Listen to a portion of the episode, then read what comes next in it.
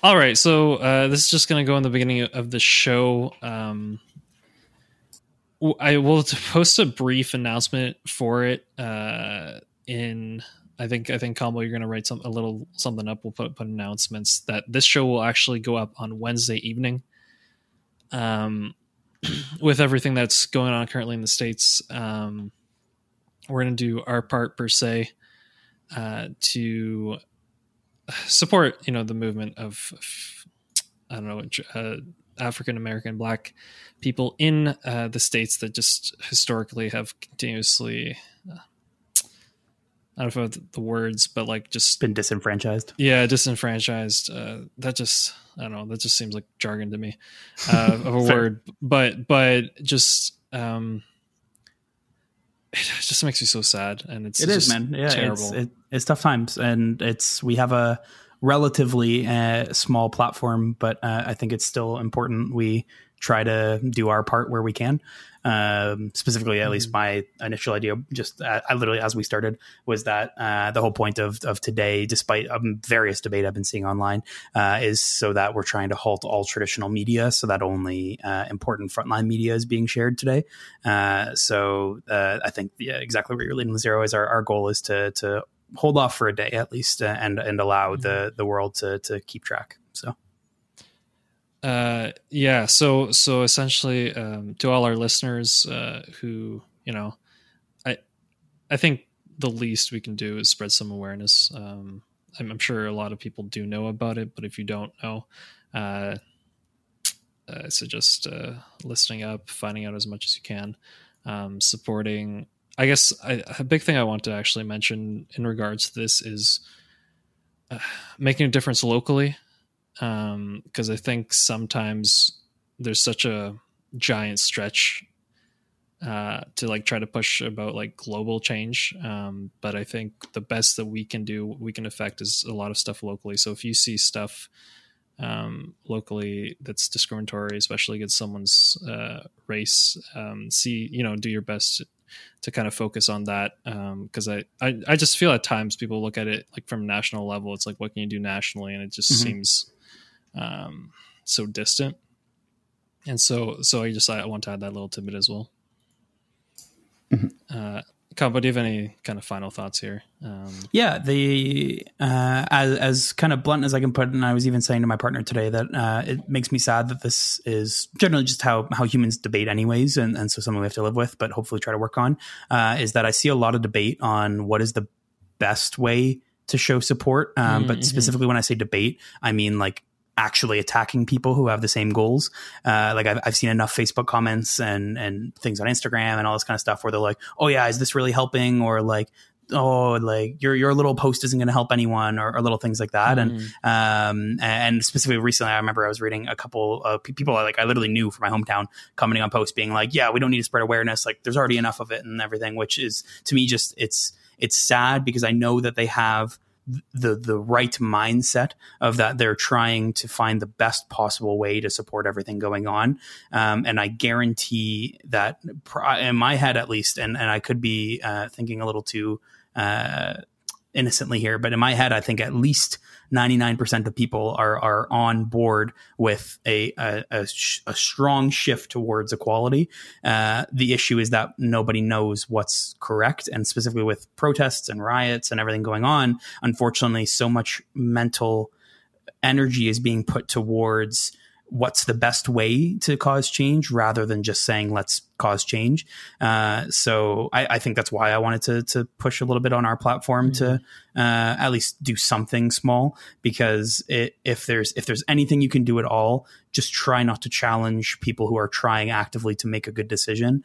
Mm-hmm. Um, the my kind of closing thing was uh, referencing again my partner. She showed me a, a post that had said basically challenging the word of saying that you're an ally uh, because an ally I, don't remember that I'm going to butcher it but it, it, was eloquently said but it was basically saying that you shouldn't say you're an ally because you're not an ally 100% of the time. Um, that there there are underlying things there's all these kind of things. And and it's that kind of speech I as a human personally and this is my own opinion is not the rest of our show um, disagree with because uh, if if you are even trying a slight amount to be an ally to whatever disenfranchised group you're looking at, specifically um, black folks in America right now is, is the the big highlight, uh, then that, like that's enough for me as a human. You're you're being a good enough human in, in that in that course, and and I hope you continue to push it further. But do what you can. Don't challenge what other people are. Uh, is kind of where I, I, wanted to leave that, at least for my own thing. That uh, if I can even have a couple folks maybe reflect a bit on on if they're challenging how people are trying to demonstrate, or uh, maybe condoning, uh, sorry, condemning the the looting or rioting, which yes is is a, is a net negative to the world. Uh, you you might be overlooking the real problems that are coming, and, and I really encourage you to reflect on those. So yeah. Mm-hmm. And uh, I just want to say one final thing, um, just on your point there, that a lot, like a bunch of very small things add up to a very big uh, effect. Like that is literally the entire point of democracy, um, where millions of people, individual votes do matter. Like things small things that you do matter. Um, so just be aware of what it is that you're doing, even if it seems like a very small thing, um, whether it's you know turning a blind eye or not. Like regardless of what it is, um, think about what you're doing. Think about the impact, even if it's a very small one. It does matter, and keep that in mind as you go about your daily life. Yeah. So uh, with that, uh, just to close off, this show will be posted Wednesday evening. Um, and we hope you enjoy the Rocket League talk we got coming up.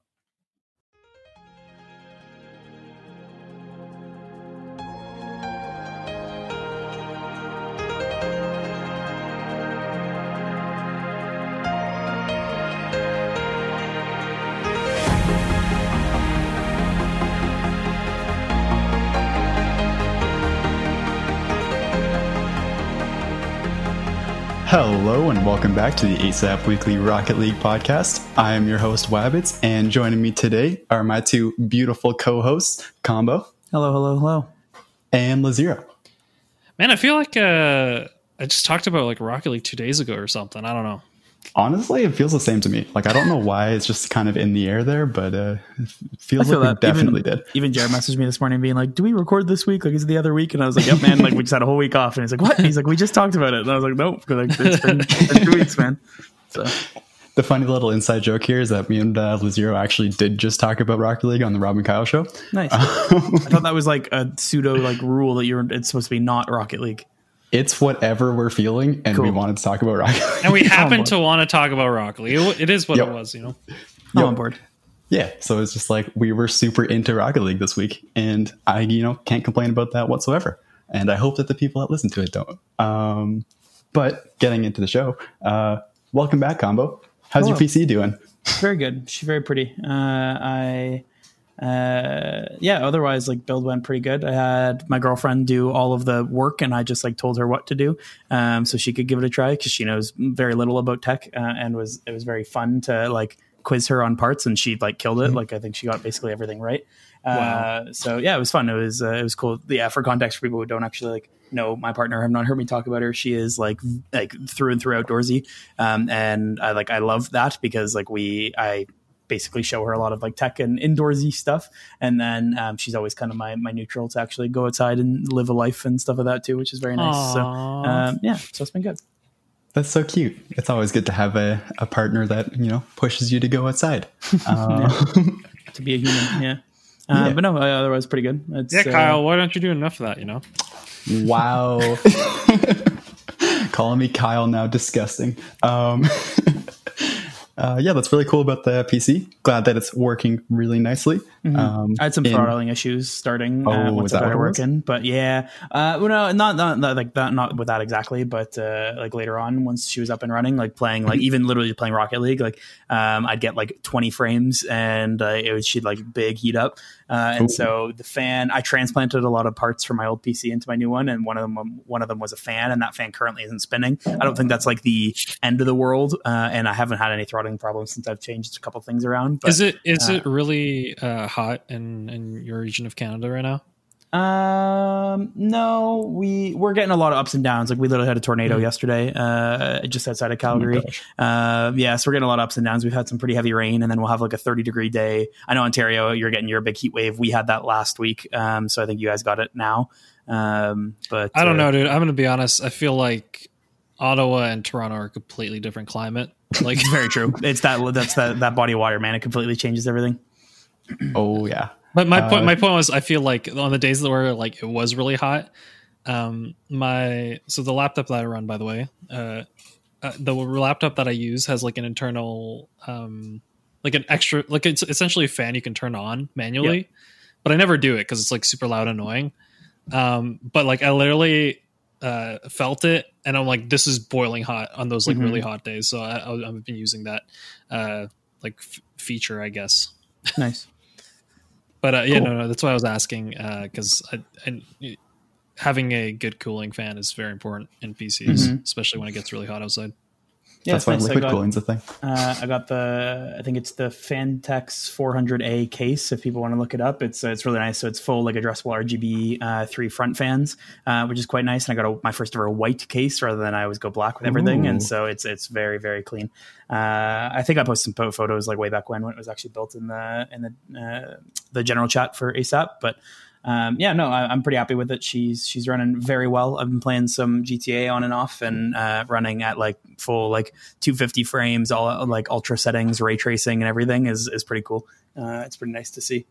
So That actually sounds amazing. oh, it's, it's Uh, awesome, man! Like driving on like the highways and stuff, and having like the Yeah. sunset and like the the ray tracing of the shadows and all that kind of stuff is really cool. It, it's like it's super smooth at 250 yeah, frames. it's been one of the most like feeling like almost like organic gaming experiences I've had in a long time. Yep. The thing I have not tried yet is VR, and so I'm very curious to see how VR goes Oh, true. um, because I've, uh, as a VR lover, I've been very well, a VR lover with a PC that just barely runs VR. Um, I've gotten very comfortable with like running VR at like 40 frames. When if you read like any guide, 40 frames says that VR will make you sick, uh, and so Yeah. I was sick quite a bit when I started, and I, I often was feeling nauseous, and I've gotten over it. So I'm curious now if my like immersion will be like tenfold when I get in, and hopefully running at like 200 frames, and, and see how that goes. So uh, we'll You're see. gonna be sick again because it's too smooth. It's too smooth. Yeah, it's too too. Um, so yeah, so specifically for people who know VR, and I'm sure you guys, for even people who don't know VR, heard about this release. But Half Life Alyx came out a couple months ago, and I purposely Mhm. did not buy it, knowing I was probably going to get a new PC at some point.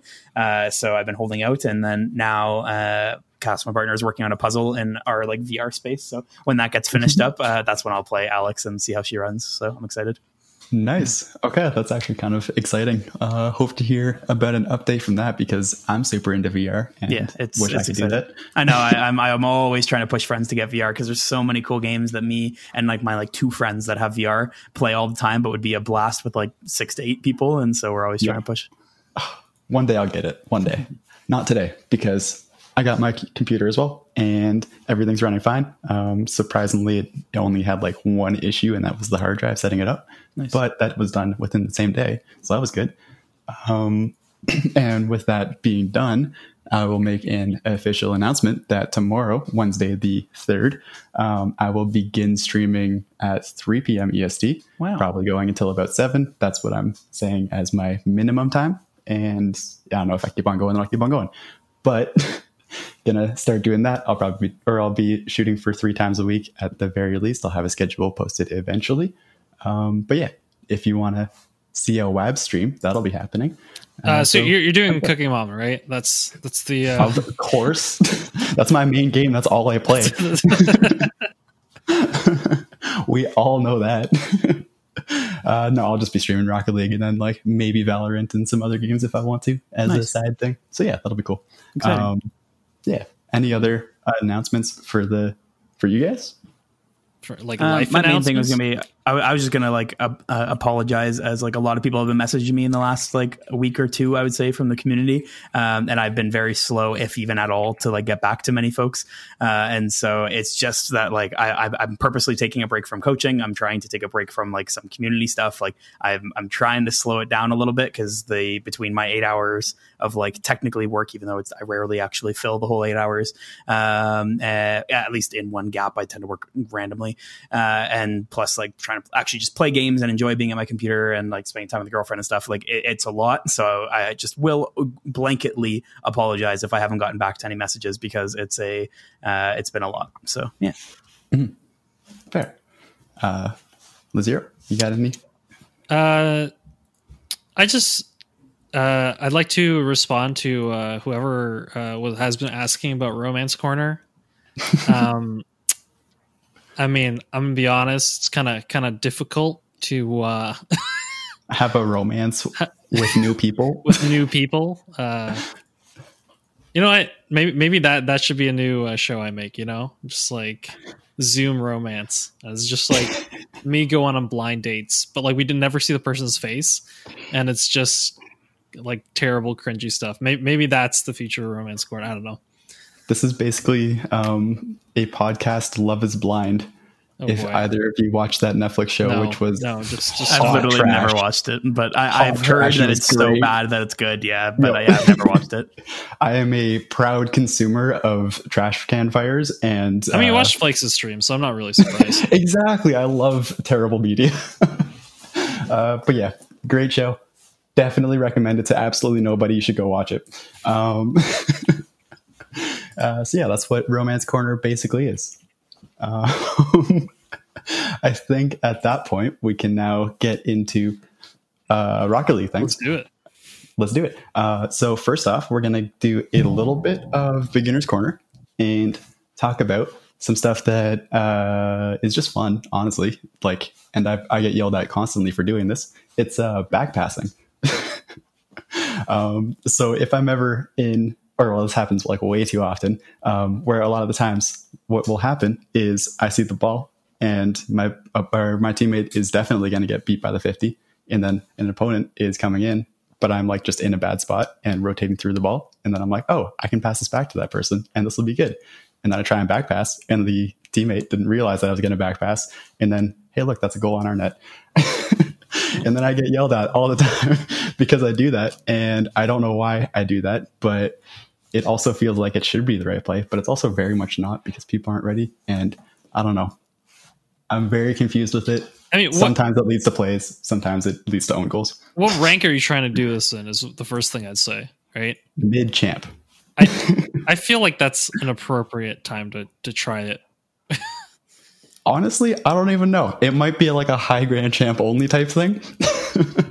Oh, no, like, people don't even back pass at the high ranks either, man. Like eh, back passes are tough, and like I, I'm fortunate enough to play with people that I, I've played thousands of hours with at this point now. That like we we generally know what we're doing. Um, so backpassing is a large part of our game, and like we're we are quite confident to to do things like that. But uh, th- there's no. I think the reason that if you ever try to like look up Rocket League back, back passing, you'll never find guides or tutorials mm-hmm. or things like that, is because it's so situational and, and different. There's I've literally never once had like what feels like a run of the mill back pass. Uh, mm-hmm. It's always been like a, a, split decision in a play, similar to I think what you're describing, Wabbit. So that it's yep. like, oh, I see that like I will be able to beat this opponent and try to send it back. To me, there's like two fundamental like ways that you should be back passing. The first, I'm going to try to keep this short, but the first being uh, your in comms, and so like, and it's a well communicated in advance, right? And like that's I would say about 90 to 95 percent of the back passes I do and receive with the people I play with are like uh, you've literally just started your rotation out of the, let's say their corner and you see your teammate is all the way back in your end and you can beat the opponent to the ball i will be like back passing back passing back passing and i'll just hit it into the middle and then they'll be able to eat it up and very easy very simple very clean way to keep pressure without any any chaos.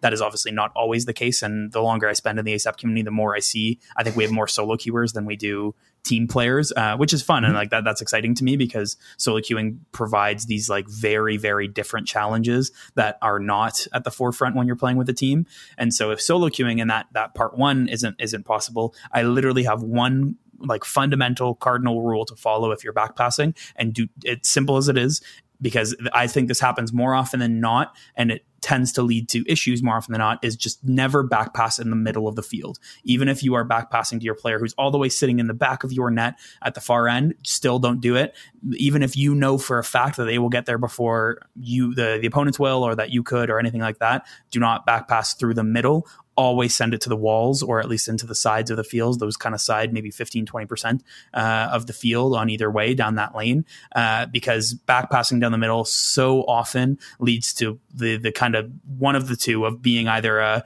you back pass and maybe your your player didn't expect the back pass and they're a little slow to it and so now you've just set up a breakaway for the other team on a one-on-one or you go for the back pass. I think this is kind of what Wabbits was explaining the situation of that you go for that back pass, your player wasn't ready for it, and then you actually cut them and beat them rather than actually passing it, which I see happens so often. I'm sure you guys have as well. Um, when it's like such a well intentioned play, but it goes so wrong so fast. And so by at least, even if you're going to cut your teammate, by cutting them to the wall rather than the middle, you're at least giving yourself enough time that you can still recover back and make up for technically your mistake for, for cutting off there, even though it, it was well intended and, and you're thinking strategy and you're thinking the, these kind of big plays.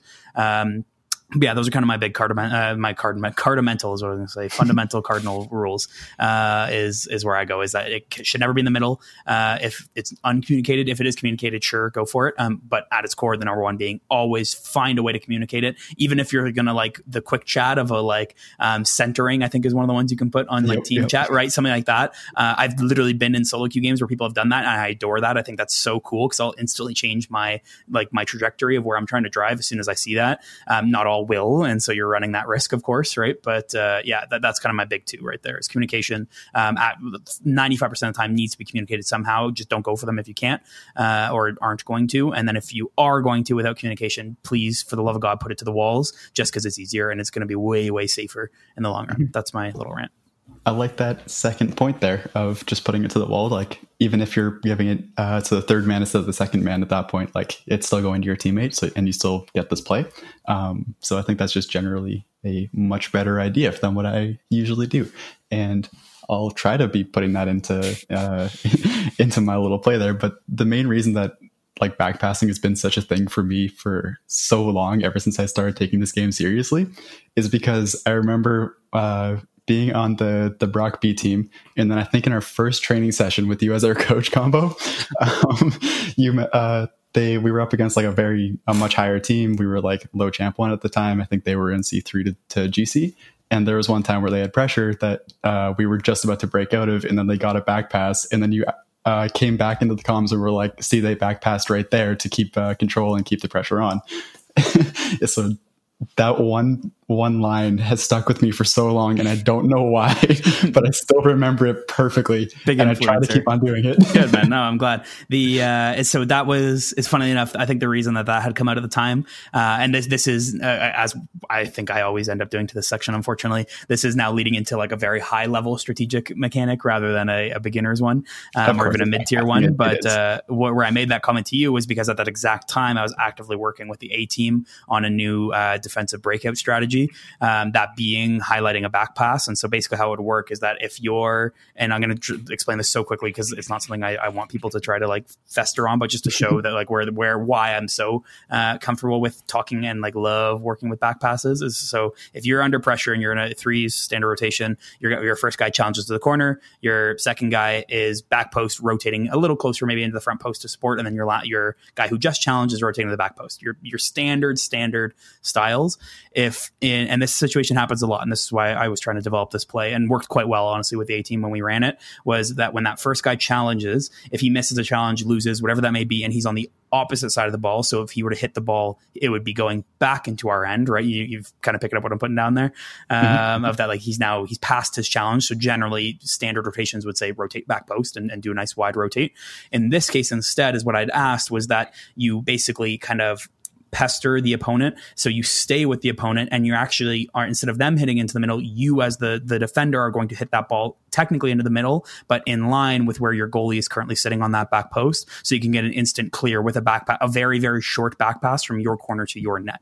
It's high mm-hmm. risk, but incredibly high reward because you can instantly, instantly relieve all pressure because as soon as you have that backwards momentum on the ball towards the goalie, it's just going to be a clean half volley out of the end and you could easily clear to the far corner in a heartbeat. It was something that I've seen a couple European pro teams trying and, uh, and doing a little bit in RLCS. So I started trying to implement it, worked phenomenally. And that's what I think think is kind of funny that then when you were noticing me referencing the back passes, that's where that came from. Is that we were really trying to develop that kind of team play. And if you are on a team and want to try something like that, like I, I can I can give a better explanation solo uh, if you're curious later on. But uh, it, it is a really, really cool thing that we were trying out and, and, worked quite well for relieving pressure deep. So that again is another way that the back pass is so uh, kind of fundamental and important, but often is overlooked by many people.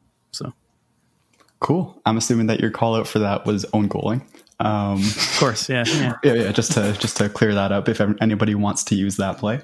Uh, Lizzie, you got any thoughts on the uh, the back pass? You ever do it? You ever uh, try it? I think I think the the truth is is that uh, this is this is where reading your teammates has become so important. Um, I think honestly, like if you have a teammate that tends to be really aggressive and is never looking for a pass, you should never pass it to him, especially back pass it to him.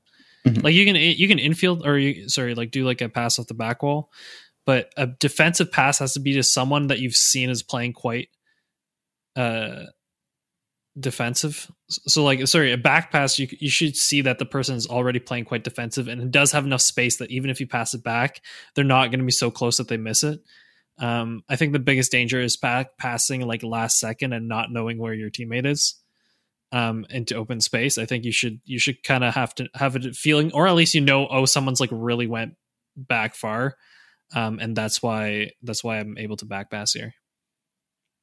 Mm-hmm. Yep, that's uh, pretty much where I like that. That's a lot of where I make my mistakes um, as someone who thinks about back passing and someone who wants to do it, um, but you know I don't actually know how to do it very well. A lot of my mistakes come in uh, one in what Combo said earlier, his second point of back passing out to middle, basically just seeing somebody who's uh, staying in a defensive position and then thinking, you know what, I can pass this ball to them. Mm-hmm. Um, but then that goes out to the middle, and then I might make a mistouch, and it actually goes to my opponents or something like that. And now they're in a two or a one on one or whatever it is. Yeah. And that would be one of the mistakes. The other one is trying to get a very light touch so that my teammate who's challenging actually gets the, the ball much earlier than the opponent who would have won and stuff like that. And then that gets also into a very big ish, issue of like I have to hit my teammate exactly because they're not going to be able to react to this. Mm. They're watching the mm. opponent instead of the instead of watching me, thinking I'm just going to drive right on by. Yep. But that's like not going to work unless I hit them directly. Um, yeah. So and yeah. that I think that's the main thing. I, I definitely want to make sure I like um, almost like cover myself in advance with of that. I am not saying you should never pass into the middle of the field. That is literally how I would say about eighty percent of goals are scored is is from a, a good infield center field pass. Um, this is that exact situation of that you are rotating out of the zone. You know mm-hmm. that your next challenging man is definitely not going to win. Let alone they probably aren't even choosing to challenge if they're out of the way. But you know that you might be able to beat the next challenging opponent. So you're passing back to, just to hold pressure and to, and to keep that pressure. Whereas the if if let's say we we tighten this up a little bit, so your play you're in the corner, your player is waiting in like the slot, so the low like um, center field line, uh, and you're rotating out, and you choose to pass to them in the middle. I don't define that as a back pass because you're literally not passing backwards. It's an infield pass, right? And so that's the big mm-hmm. difference of that. Like my my play style really really dives into those kind of uh, infield pass attempts, and I really really like going for them. And so uh, that that's my big differentiator. There is that I would say in a game I'm probably going for a back pass once maybe every three to four games games if I notice the situation because it's so kind of situational. Whereas I'm going for those leaving infield passes probably five to 10 times per game uh, because uh, they're, they're so common and so easy to try to set up quick goals for. So, um, yeah, that, that was like a big thing. And funnily enough, like almost uh, playing well into what we would normally say is like our week in Rocket League of that my over the last two weeks now, since I wasn't here last time, I've been playing like uh, not much at all, truthfully, because of uh, like work and just trying to relax and, and not play anything too competitively. But we've been playing playing uh, threes with Haywood, myself, and Jer. Haywood, as of three weeks ago, was I think in Champ One and and threes, despite being a like sixteen hundred twos player, which I think is hilarious. Uh, and Jer and I have, I think we had GC in both, and so we were playing with him, trying to get him up. He's up to GC now uh, in threes, but literally the only reason is that we were doing so well is because we would only ever look for those leaving infield passes, and we were scoring so many what just felt like free goals by doing it. So um, yeah, that that was a, a big thing for me. Mm-hmm. Um, I actually really like this idea of the leasing, leaving infield pass because I generally don't think of that as the uh, when you should be going for infield passes. And um, I think last week actually I, I had like a, a, little, or it might have been on the Rob and Kyle show. I had a little side rant that was like 30 seconds long of just being slightly angry of people always hitting it towards uh, the opponent's corner on the offensive end because that's the defensive spot for the opponents. It's not really going to do much unless you can like dribble along the wall and then pop it or something like that. I don't know. Some really mechanical, hard, harder play. And it's just easier to keep the ball in the center and then aim for the goal and give your, you more options, the defenders less options and stuff like that. Um, and this idea of the um, retreating uh, infield pass is just a much better way and a much more efficient way of now getting this infield pass to keep the ball in the center to do things that are very useful um, and have very threatening shots on net instead of just like hoping that a 50 goes through and rolls out in front of net. Um, and I never even you know thought of that as the possibility of like whether it's turning through and or uh, turning around and then trying to hit it up the wall or trying to hit it out of the wall or something like that.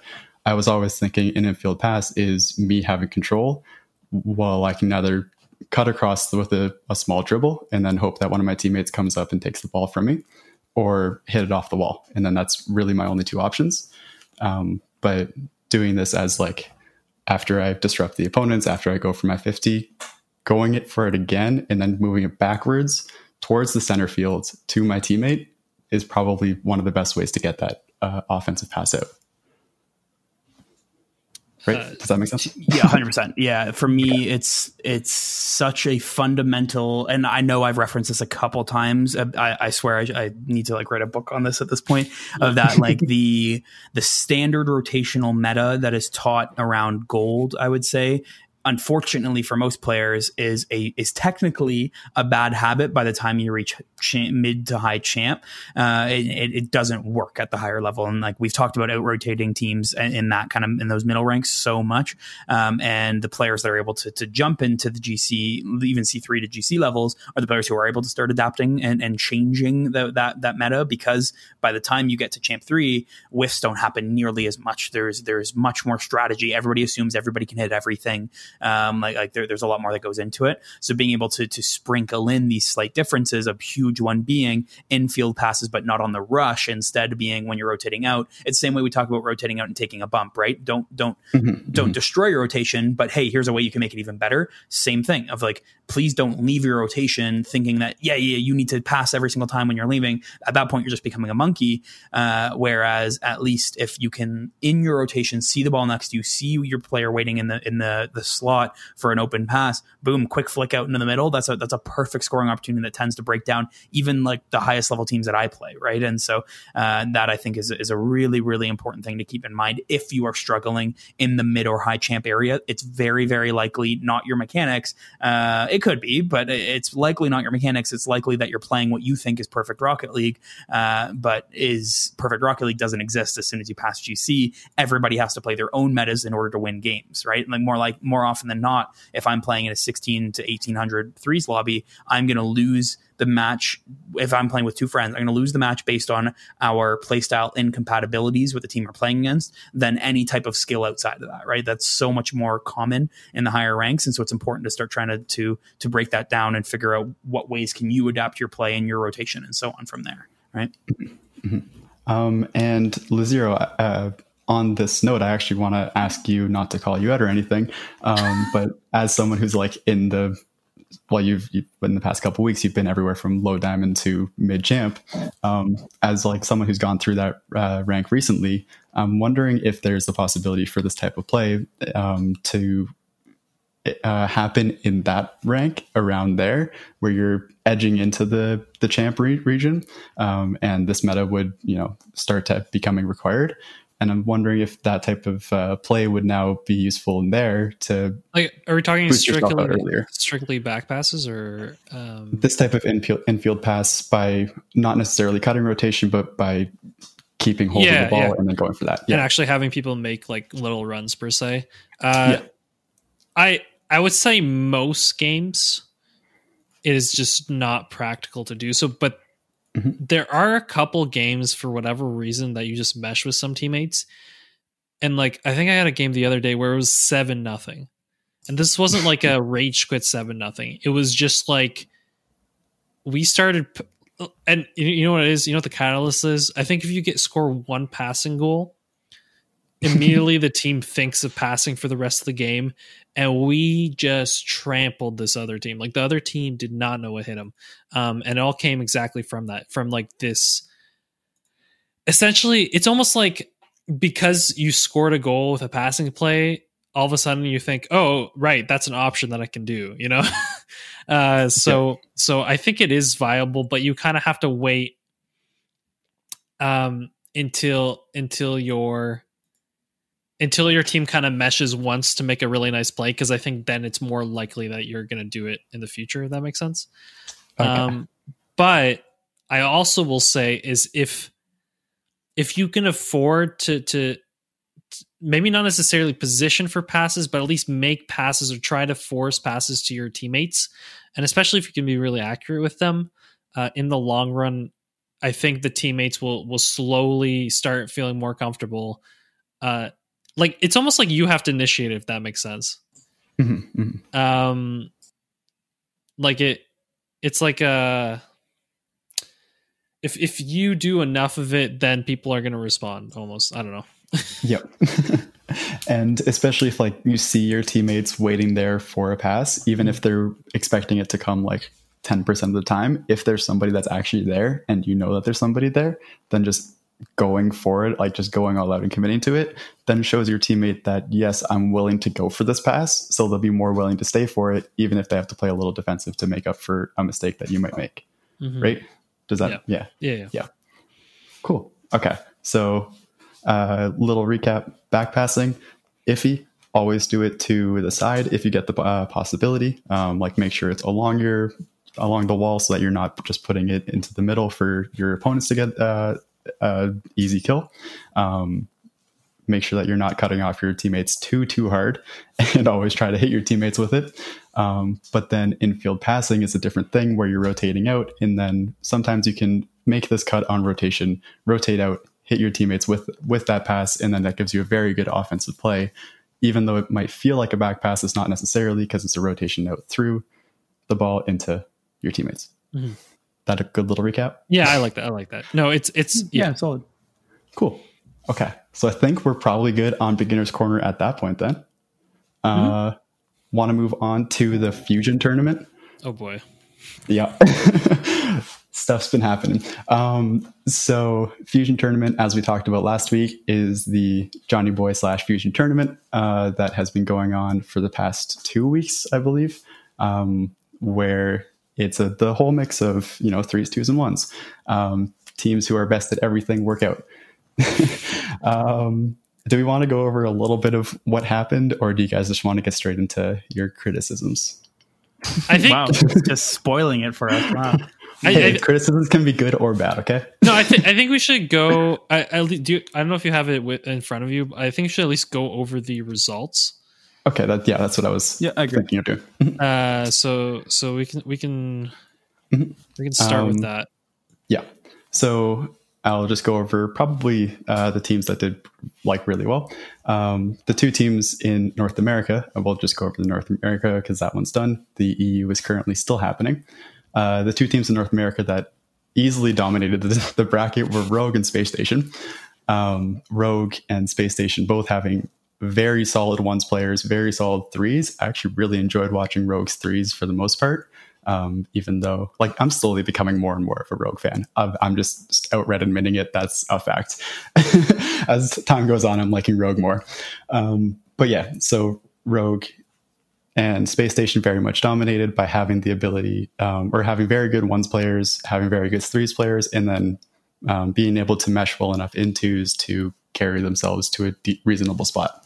Um, with Space Station actually taking both the threes and twos brackets uh, overall, taking mm-hmm. first place in those, and then Rogue taking the ones bracket, and Space Station just not existing in the, in the ones bracket. As funny as that is, um, they just got very much destroyed by uh, by Firstkiller, and th- they couldn't come back from that.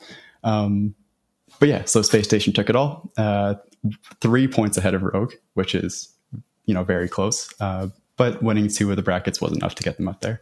Yeah, that, that, that was like the interesting part for me, right? Was that in the point system, and, I, and even in mechanically mediocre, Jared and I talked a bit about like the math behind the point system and like how it would work because those numbers of the like seventeen, what was it, 17, 11, and seven, I think were the the three values or zero yep, that you could yep. get, and we were talking about like obviously those are very specific numbers like for yep. for a reason, uh, and worked out I think well that that there wasn't any like super super tight knit like finishes or things like that. Yes, we had a tie for fourth in NA and a tie for sixth and so on, but um, Actually, um, that's expected. Would, uh, what? Sorry, I would say that it was very close um, because on the final day there was four different possibilities of what could have happened. The best I mean of that. Like yeah. the it, it, allowed enough room being between getting literally oh. 17 or 7 that like major shifts could happen. But luckily like i was i was honestly worried with the initial setup that we were going to get like a 31 31 31 mm-hmm. like 21 21 21 and 0 was going to be like our, oh, our team something like that right? Um and uh, but and so that, that was interesting to me. That space station obviously kind of worked their way through both 3v3 and 2v2 um absolutely failed in 1v1 as kind of expected. um, but then you look at Rogue, who uh, objectively had a, a more well rounded uh, experience in this tournament by be, by winning and then finishing in the like third, fourth twice even though they lose this right so like that was a mm-hmm. little interesting for me that there there was value there's enough room that you can literally come dead last. They were the only like Space Station was the only team to not win a game in ones in NA, um, but still win the tournament, which was funny enough the opposite of the qualifiers. Whereas ones would win you basically the entire way through your qualifier if you were good enough at ones and could at least pull. All you had to do is pull then one win in twos or threes to qualify in your set. Uh, it was funny that you didn't even need to win a single ones game to win the entire thing in terms of Space Station. So I thought that was a little interesting uh, with formatting. I'm curious if if there is a second go at this, do they slightly change those point totals, or did this meet their their outcomes? Right? Did this meet their goals? I don't mm-hmm. really know, but yeah, I thought that was very curious for me. Mm-hmm. From a purely like interesting perspective of like, it's cool that someone did this. Like, I really enjoy it. Um, but but it is it is kind of odd that like you almost wish there was like sep like these tournaments were separate at separate times like I'd much rather almost like be like choose your your hero like in a ones context. I don't know if that makes yeah. sense. Like mm-hmm. if if you're gonna do a ones tournament, just literally be because I, you know what? I don't even think you need necessarily. I'd almost be more interested if they were like uh Cloud9, G2, like all these teams that we really know, choose someone from your team and do a ones tournament. Like I almost be more interested in that because there'd be well known personalities uh mm-hmm. than you know ones tournament that pretty much everyone was just playing obviously with with the ones a lot of the ones players that they picked up or already had on their team mm-hmm. um i think that would have one been like a very interesting thing to see and probably would have been pretty helpful um just to you know see this like ones tournament of they're represented by teams uh like the the teams as it is but that might have lost a little bit of the um uh, what what would you say here? it might have lost like a little bit of the st- strategy that could have happened um, because I, I don't know if it was I don't remember which game it was, but uh, I think it was against Firstkiller. Uh, one of the teams, probably Space Station, went like swapped out three different people over the the games that they played just to see if they could like if one of them could win. Yeah. Right. and that was what they wanted to do. And it was it worked out and it was a really fun thing to see. Um, but yeah, I, I, think that it would lose that little bit of um, like a mind game and the uh, strategy behind it, where swapping out your your teammates actually had this extra uh, strategic value behind it. Because like if you have three people who are fairly close in terms of uh, one's abilities mm. um, against somebody or a team who only has one player for ones, then what you could do is just swap out your teammates while keeping them warmed up, and then that completely wrecks uh, your opponent's ability to read and adapt to your uh, your play style, right? Mm-hmm. Um, which is just such a such a big thing in ones, where like some uh, players will dominate these seven game series uh, because they're so good at, at, adapting. And you see this with like I think it was uh, both Kaydop in threes and uh, Fairy Peak in ones earlier um, he was so like they were so dominant with seven game series specifically because they could adapt so well and just destroy a player after losing one or two games, right? Um, but being able to swap out your players now removes that ability completely, where they can't adapt. And if two or three of your players are relatively equal, mm-hmm. then what do you do? You can't adapt. They're, your your guys are able to take this first game however many times in a row, right? Mm-hmm. And I think that'd be, or I really like that little aspect of the possibility that could happen there. Um, I don't think it happened, other than the space station came and that was still 4.0. but um, regardless, like it was definitely a thing to to think about, right? Yeah. Mm-hmm. Um, do we do we want to get into criticisms now, or is uh, is there any actually before we do? Could do you are you are you guys surprised the Space Station took this? Because I don't. Not at all. I think if I remember correctly, that Jared and I both were like kind of fighting over who uh, who was allowed to take Space Station as their favorite kind of thing because we didn't want to match up too much. Um, but uh, I, I, was pretty confident that they would take it. Um, I I guarantee what now if I go back and listen, I was like, no, like Rogue can do it or like something like that out of nowhere. Like, but I think if I remember correctly, I think funnily enough, Stromboli was my like sleeper choice, and they did horrible. Um, and then I said, I, I think both Jared and I agreed that Space Station was absolutely dominant in this format, with Rogue only rivaling them slightly because of their ones mentality. Mm-hmm. I will say Stromboli had an amazing first ones game. like they could have taken it if yeah. they didn't go up against. I know. Uh, Imagine yeah. Lionblaze going out that early. That would have been uh, right? quite oh, sight. So close. Uh, but yeah, um, can't complain about that. I was really rooting for Rogue um, the entire time. I was really hoping that they could take you know at least something. And just looking at the scoreboard, like if they got second in any of these, like if they beat Envy or um, I guess if they beat Envy in threes, uh, then they would have beaten Space Station. They would have just had that even with Space Station winning too, mm-hmm. because they would have had four extra points, been at 35 total, and won the tournament. Um, but yeah, that's that's all that I wanted to say. Like I really liked how close it was overall with these mm-hmm. uh, couple teams. Everything really did matter on the last day. All three tournaments mattered. It was just really good overall. Mm-hmm. Um, and that, that's that's what I got for the good things. Nice. Let's get into the bad things. well, can I just say it's not that the tournament itself was bad, but I think no, it's like did did I feel? Uh, it's almost did I? Were you hooked? I almost felt like I would have like I enjoyed just popping on, being like, "Hey, there's Rocket League playing," but it's not. Yeah. I had nothing, so I I enjoyed that aspect, but I did not. There's nothing that I was like oh i i really want to make sure i catch this next match or, or yeah. tune in at this time. Like that's kinda... i think that was my loss too right? Of that like when i i and like i can i can use an example like when i when i moved to calgary for my work uh it was like i think it was three or four weeks later was um when vitality like won their world championship. So not the most recent uh um or technically, yeah, the most recent. Uh, no, that just hit me.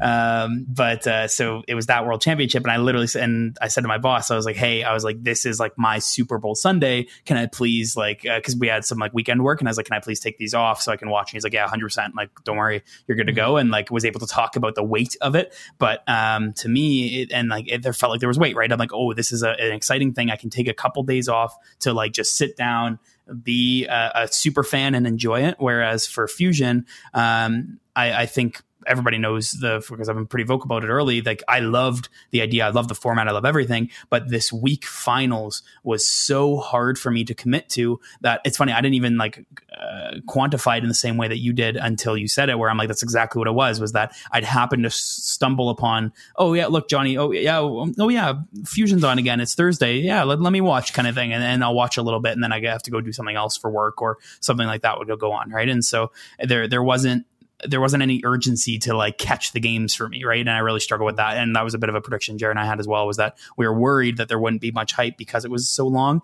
Um, I didn't think I would watch as little as I did. I thought I'd watch way more. Um, but yeah, it just I really struggled to, to set apart that time. Right, that was a big thing for me. Mm-hmm, mm-hmm. It's not like a big weekend event where you can just be like, okay, I'm going to dedicate however many hours per day to this mm. and then if i miss a couple games i miss a couple of games i might rewatch them because they're important games yeah. But this is every single day there's like five hours of rocket league and it's like yeah. do the, all of these games really really matter that much like they're all really good and i want to watch all of them but is it all really worth it? Yeah.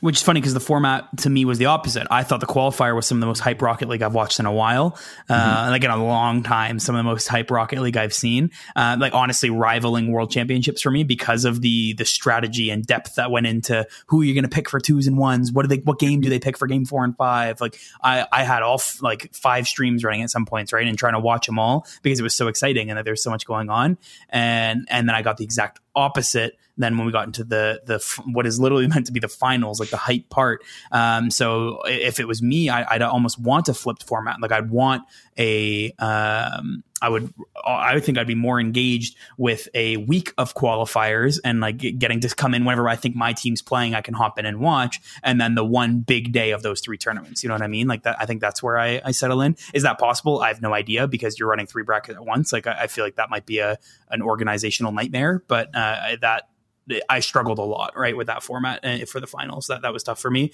Coming off of some of the best Rocket League, I felt like as a as a spectator, I think I've had in a long time, right? Mm-hmm. Mm-hmm. Uh, is well, are those the main complaints? I guess uh, for what we can say on this tournament. I feel like I had other thoughts. it's like washability yeah. is, is something that I consistently. yeah. yeah. I don't know. Uh, it, it, I had plenty of thoughts on the format, uh, like itself on Mechanically Mediocre, that I'm trying not to like rehash uh, mm-hmm. for the folks who listen to both.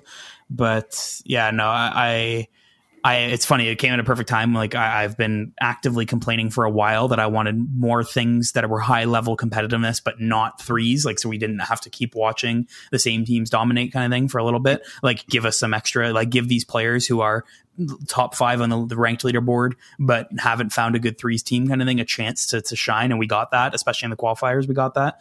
Um, and so like, I, I absolutely adore what they did with it. I just think, yeah, the hands down, Zero, you got it. Like it's as a, as a spectator sport, I think the, the format struggled a little bit, at least for me. I'm sure that the diehard people who are able to commit the time to watch it all have different opinions. I'm sure they're like, this was an amazing tournament. That would be my guess because it was so well run but uh, yeah, not not for at least not for me. And like I, I know I have a, a, decently busy life, but uh, yeah, it, it, it, was it was tough on my end at least. And I felt like I was missing like quality. Like I actually had like FOMO, like the fear of missing out, that I was missing some like quality Rocket League because I wasn't watching. And they're like on, and I'll be very like blunt. Like there were times when I was actively sitting at my computer and I didn't open it because I was either like it was like midway through the stream and I'm like ah like do, do I really want to catch up or little things like that or like ah like do I care about this match? And then I miss another day and another day and another day. And so, mm-hmm. yeah, it was uh, it was interesting for me. It was, it was, a weird experience, I think, in general for being a spectator. But yeah, mm-hmm.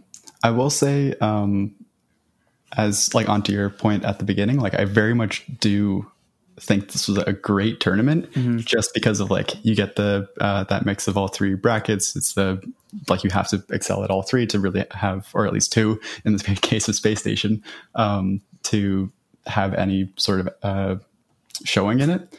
Um, and an extra side note that I, I really liked was the fact that they had three different sets of casters. Um, so I mm. like just as a side note, I really want to shout this out because mm-hmm. it was really good that they gave um, all that time to like that and or that much talent and like it wasn't okay. Johnny's going to be casting for five hours a day. Yeah. uh, which, you know, I don't think anybody would really be mad at because Johnny's an amazing caster, but he got people who were specifically better at these versions to join him. And then, uh, like, it, it, was just very good overall. Um, and then we get this, these sh- showcases of the best, uh, one, the casters, two, the players, and then three, um, of everything, right? So I just really like the tournament. I love the idea. I'm hoping that this leads out to more twos and more ones, uh, like big time events, um, instead of just like show matches that Johnny does and that's it. Um, but I, I, I'm not really like the the actual tournament itself was it was amazing, but it was just so hard to watch. Mm-hmm. and that that's where it comes down to like individual tournaments like you were saying earlier the zero it's like they would have been much better just because those individual tournaments would have been easier to watch and more digestible. Um, even if there was like, if this was over the course of like two months, it would be hype and it would be amazing.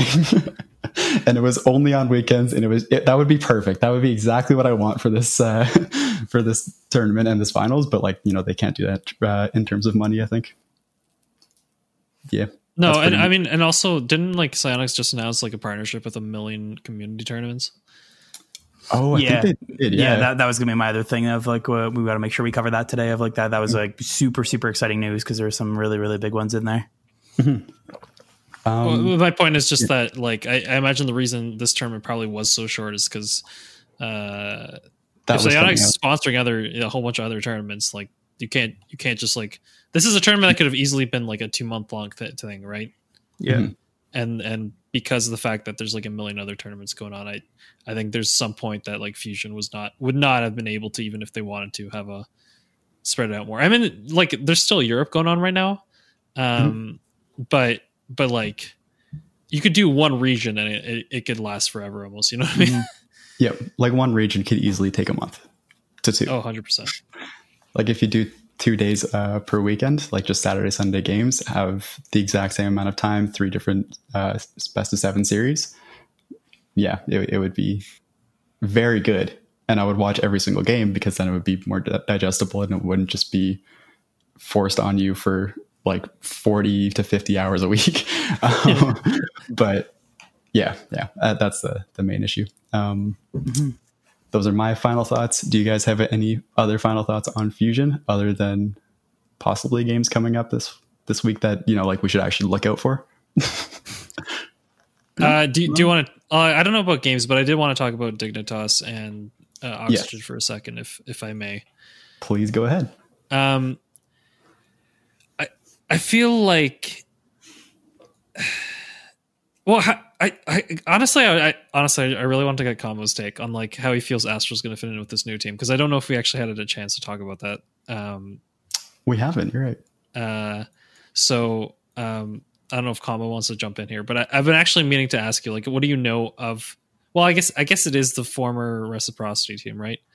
Yeah, Uh, so this has been like this like this was PSG, which was my favorite team in Europe, which became Reciprocity, which continued to be my favorite team in Europe, which then now has AztraL, which was my favorite player in Europe. So like it's it's a win win win win for me. Mhm. Um, and so like yeah, literally since since PSG has had their squad together, like I, I've always been a, a huge fan. Uh, and that was huge, like half fifty percent of what I put into NA, but like they're like the one EU team I follow. Uh, and so yeah, I was one excited. I've never heard of Oxygen. I'll be I'll be very blunt. I don't know if you guys had before this uh, at all. Like if you've seen things.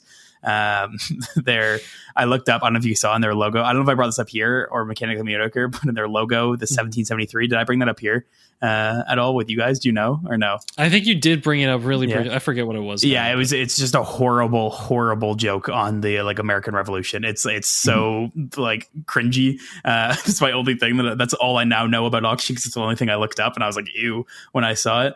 Um, but I think they and I want not only one are they already proving uh, that they they're looking pretty good, but like adding AztraL is just an absolute win uh, for Oxygen. And don't get me wrong. Joreuz looks good on Dig, and but I think most people have a consensus that like it's he's just a, in general skill wise downgrade and a lot of people and including in our community a lot of people tend to rip on AztraL's mentality or his uh, like getting tilted and things like that um, i'm going to be very very honest i very rarely have seen him get tilted in any Is it just because that- of that one? I literally like- think it's coming off of like one or two examples, unfortunately, and now he's been painted as a bad attitude. Um, I, I could be completely wrong, and I encourage people to to show uh, if if they've seen like other examples of him being like a a horrible player to work with. But to me, there's there's two very different things. There's being tilted, and there's being like bad attitude, and he's labeled as bad attitude. I just think he's been tilted, and and if, Yeah, if I think that's it too. Like, he- Right. the, the guy, the guy doesn't take me as someone that would lash out. Not at all. And, Uh, and so I don't know why. I don't know. I don't know the details of what why he's leaving Dig or anything like that. Like I've I've literally no idea. Um, and it definitely could be attitude wise. It could be things like that. I would not be surprised. Uh, but I haven't seen too much. I think there's and so as an example, and I'm sure you guys saw it. Uh, if you watched the qual, uh, maybe you, you did. Did you guys see what Breezi lost by in his ones game uh, in the qualifiers? Did you guys catch that? No, I don't think I did. You guys didn't catch it? Okay. So on SubparButInHD stream, it was their last ones game of the day. Um, He lost 29 to 5 in a ones game. Um, and I'm Oh going to say that just to call him out. He did not actually lose 29 to 5. Um, he lost like eleven to four or something Okay. with with a minute and a half left, and he rage quit the game right in the middle of the game. Uh, Okay. And so I don't then look at Breezi and say ah, that kid's got a bad attitude. I say nope, like he was pretty tilted. He knew he was going to lose. There's no forfeiting in a private Yeah. match, so he's like I'm out. Uh, and so I'm still going to laugh at him, and I'm still going to put that on him of like Breezi lost in one's game twenty nine to five. Um, that's what I'm going to continue to say. But uh, no, I, I think I think a little bit of that is is misplaced. And if AztraL is going to be able to come to a new team, um, pop off as he always does, and be happy with um, two other French speakers, because AztraL, I believe, his first language is French as well. Oh, oh, well, that Um, makes a lot of sense already, right dude. um so exactly right? And that, that's where my head's been at the whole time. I believe his first language is french um as a as a belgian. And so the yeah i i think this is an absolute win for them. I don't think dig is is too far worse off. Like Drew's is, is a fantastic player and looked really really good in the quals. But um no this was a huge win for me. If i were to ever let's say buy an eu jersey now it would be oxygen with AztraL's name on in a heartbeat. Like like that Mhm. is super exciting for me. So Yeah, that's awesome, dude. Uh, that, that's Uh, good to hear. I, I'm I'm excited. I like when things change up, but it's like unexpected. So Right. Yeah. Well, I mean, the the worst kept secret when we're on like uh, when I was calling out like ESPN for saying that there was a trade and stuff. But uh, yeah, I want to make that clear. I did not once say that Astro wasn't moving. I just said that ESPN had literally no idea how our systems work. Um, that like yes, they may have had that info, but the, they did not know. Did you guys talk about uh, the one thing I do need to throw in here just so people know? Did you guys talk about momentum being disqualified in the quals last week? No, no, I don't think we did. I'm gonna be Did you guys even know that?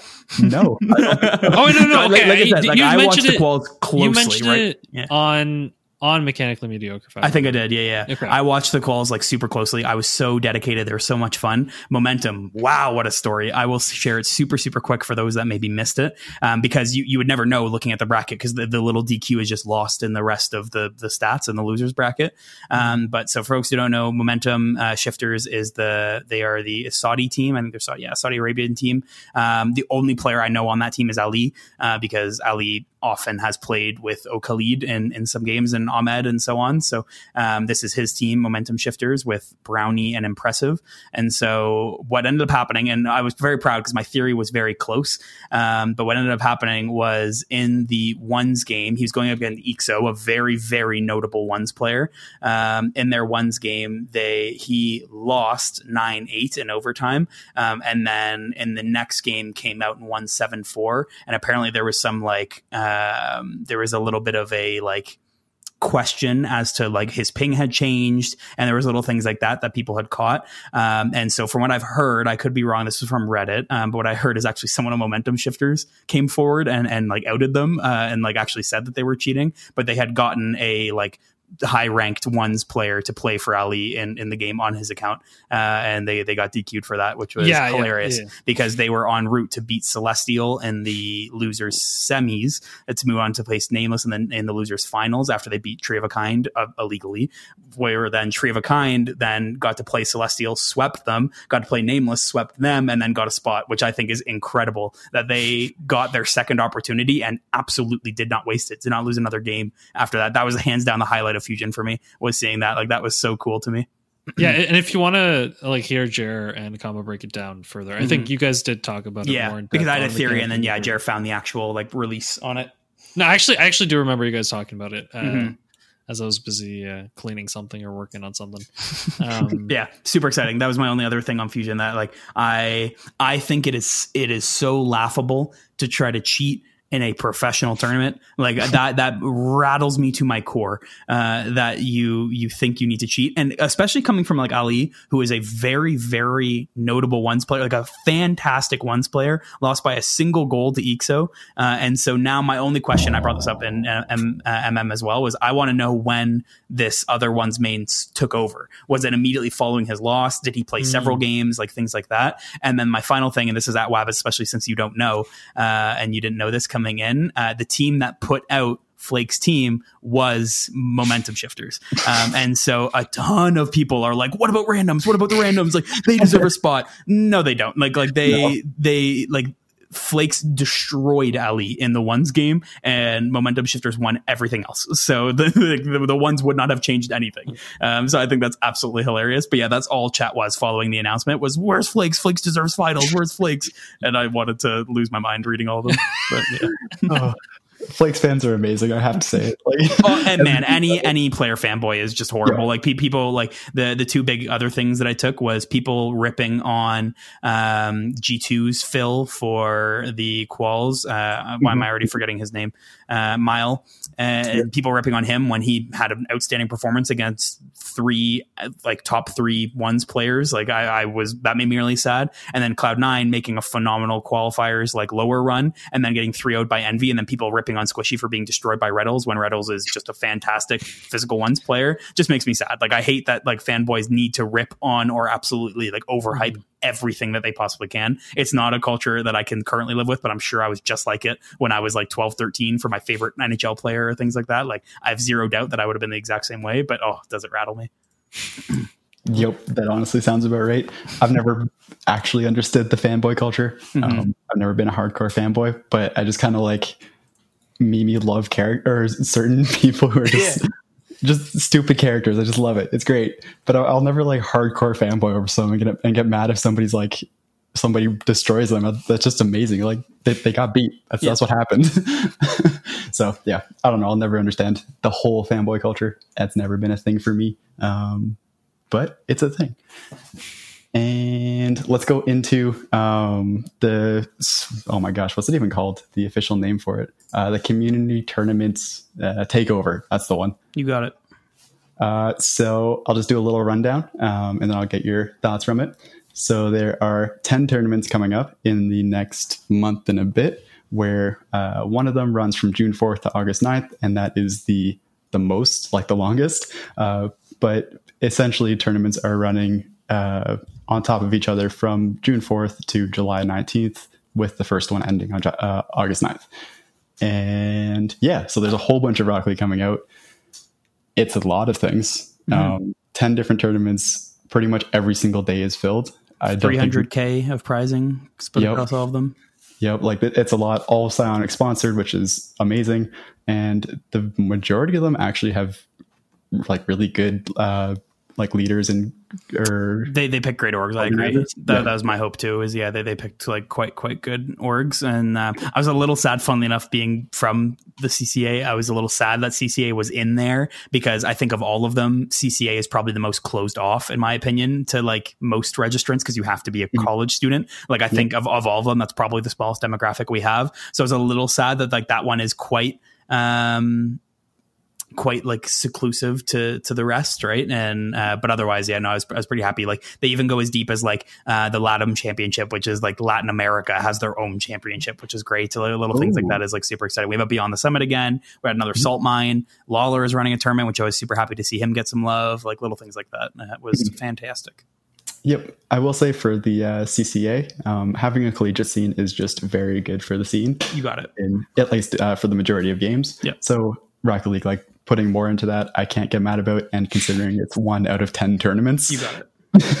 like that's not a bad thing. With the other nine just being very good uh, worldwide, like there's an Oceania one, there's multiple EU ones and multiple uh, NA ones. So I'll overall. say from my own experience, I hope this money helps uh, in terms of the organization for the summer series for CCA because, or spring series when I did it, now summer series, because mm-hmm. um, the spring series was super messy when I was involved. Like hands down, like even though like see like I'm obviously been through it, like they're mm-hmm. in general the league is messy. Spring series tenfold always like super super messy. So I'm hoping that it, it gets a little cleaner than if uh, if that's the case. But yeah, I, I, hope folks are excited about this. I think almost all of them are going to be open invitational, most like, sorry, like open non invitational almost likely. Mm-hmm. So um, in every single region you can pro- possibly imagine is covered here. So uh, you'll anyone should try to sign up for these and see if you can get some fun playing experience.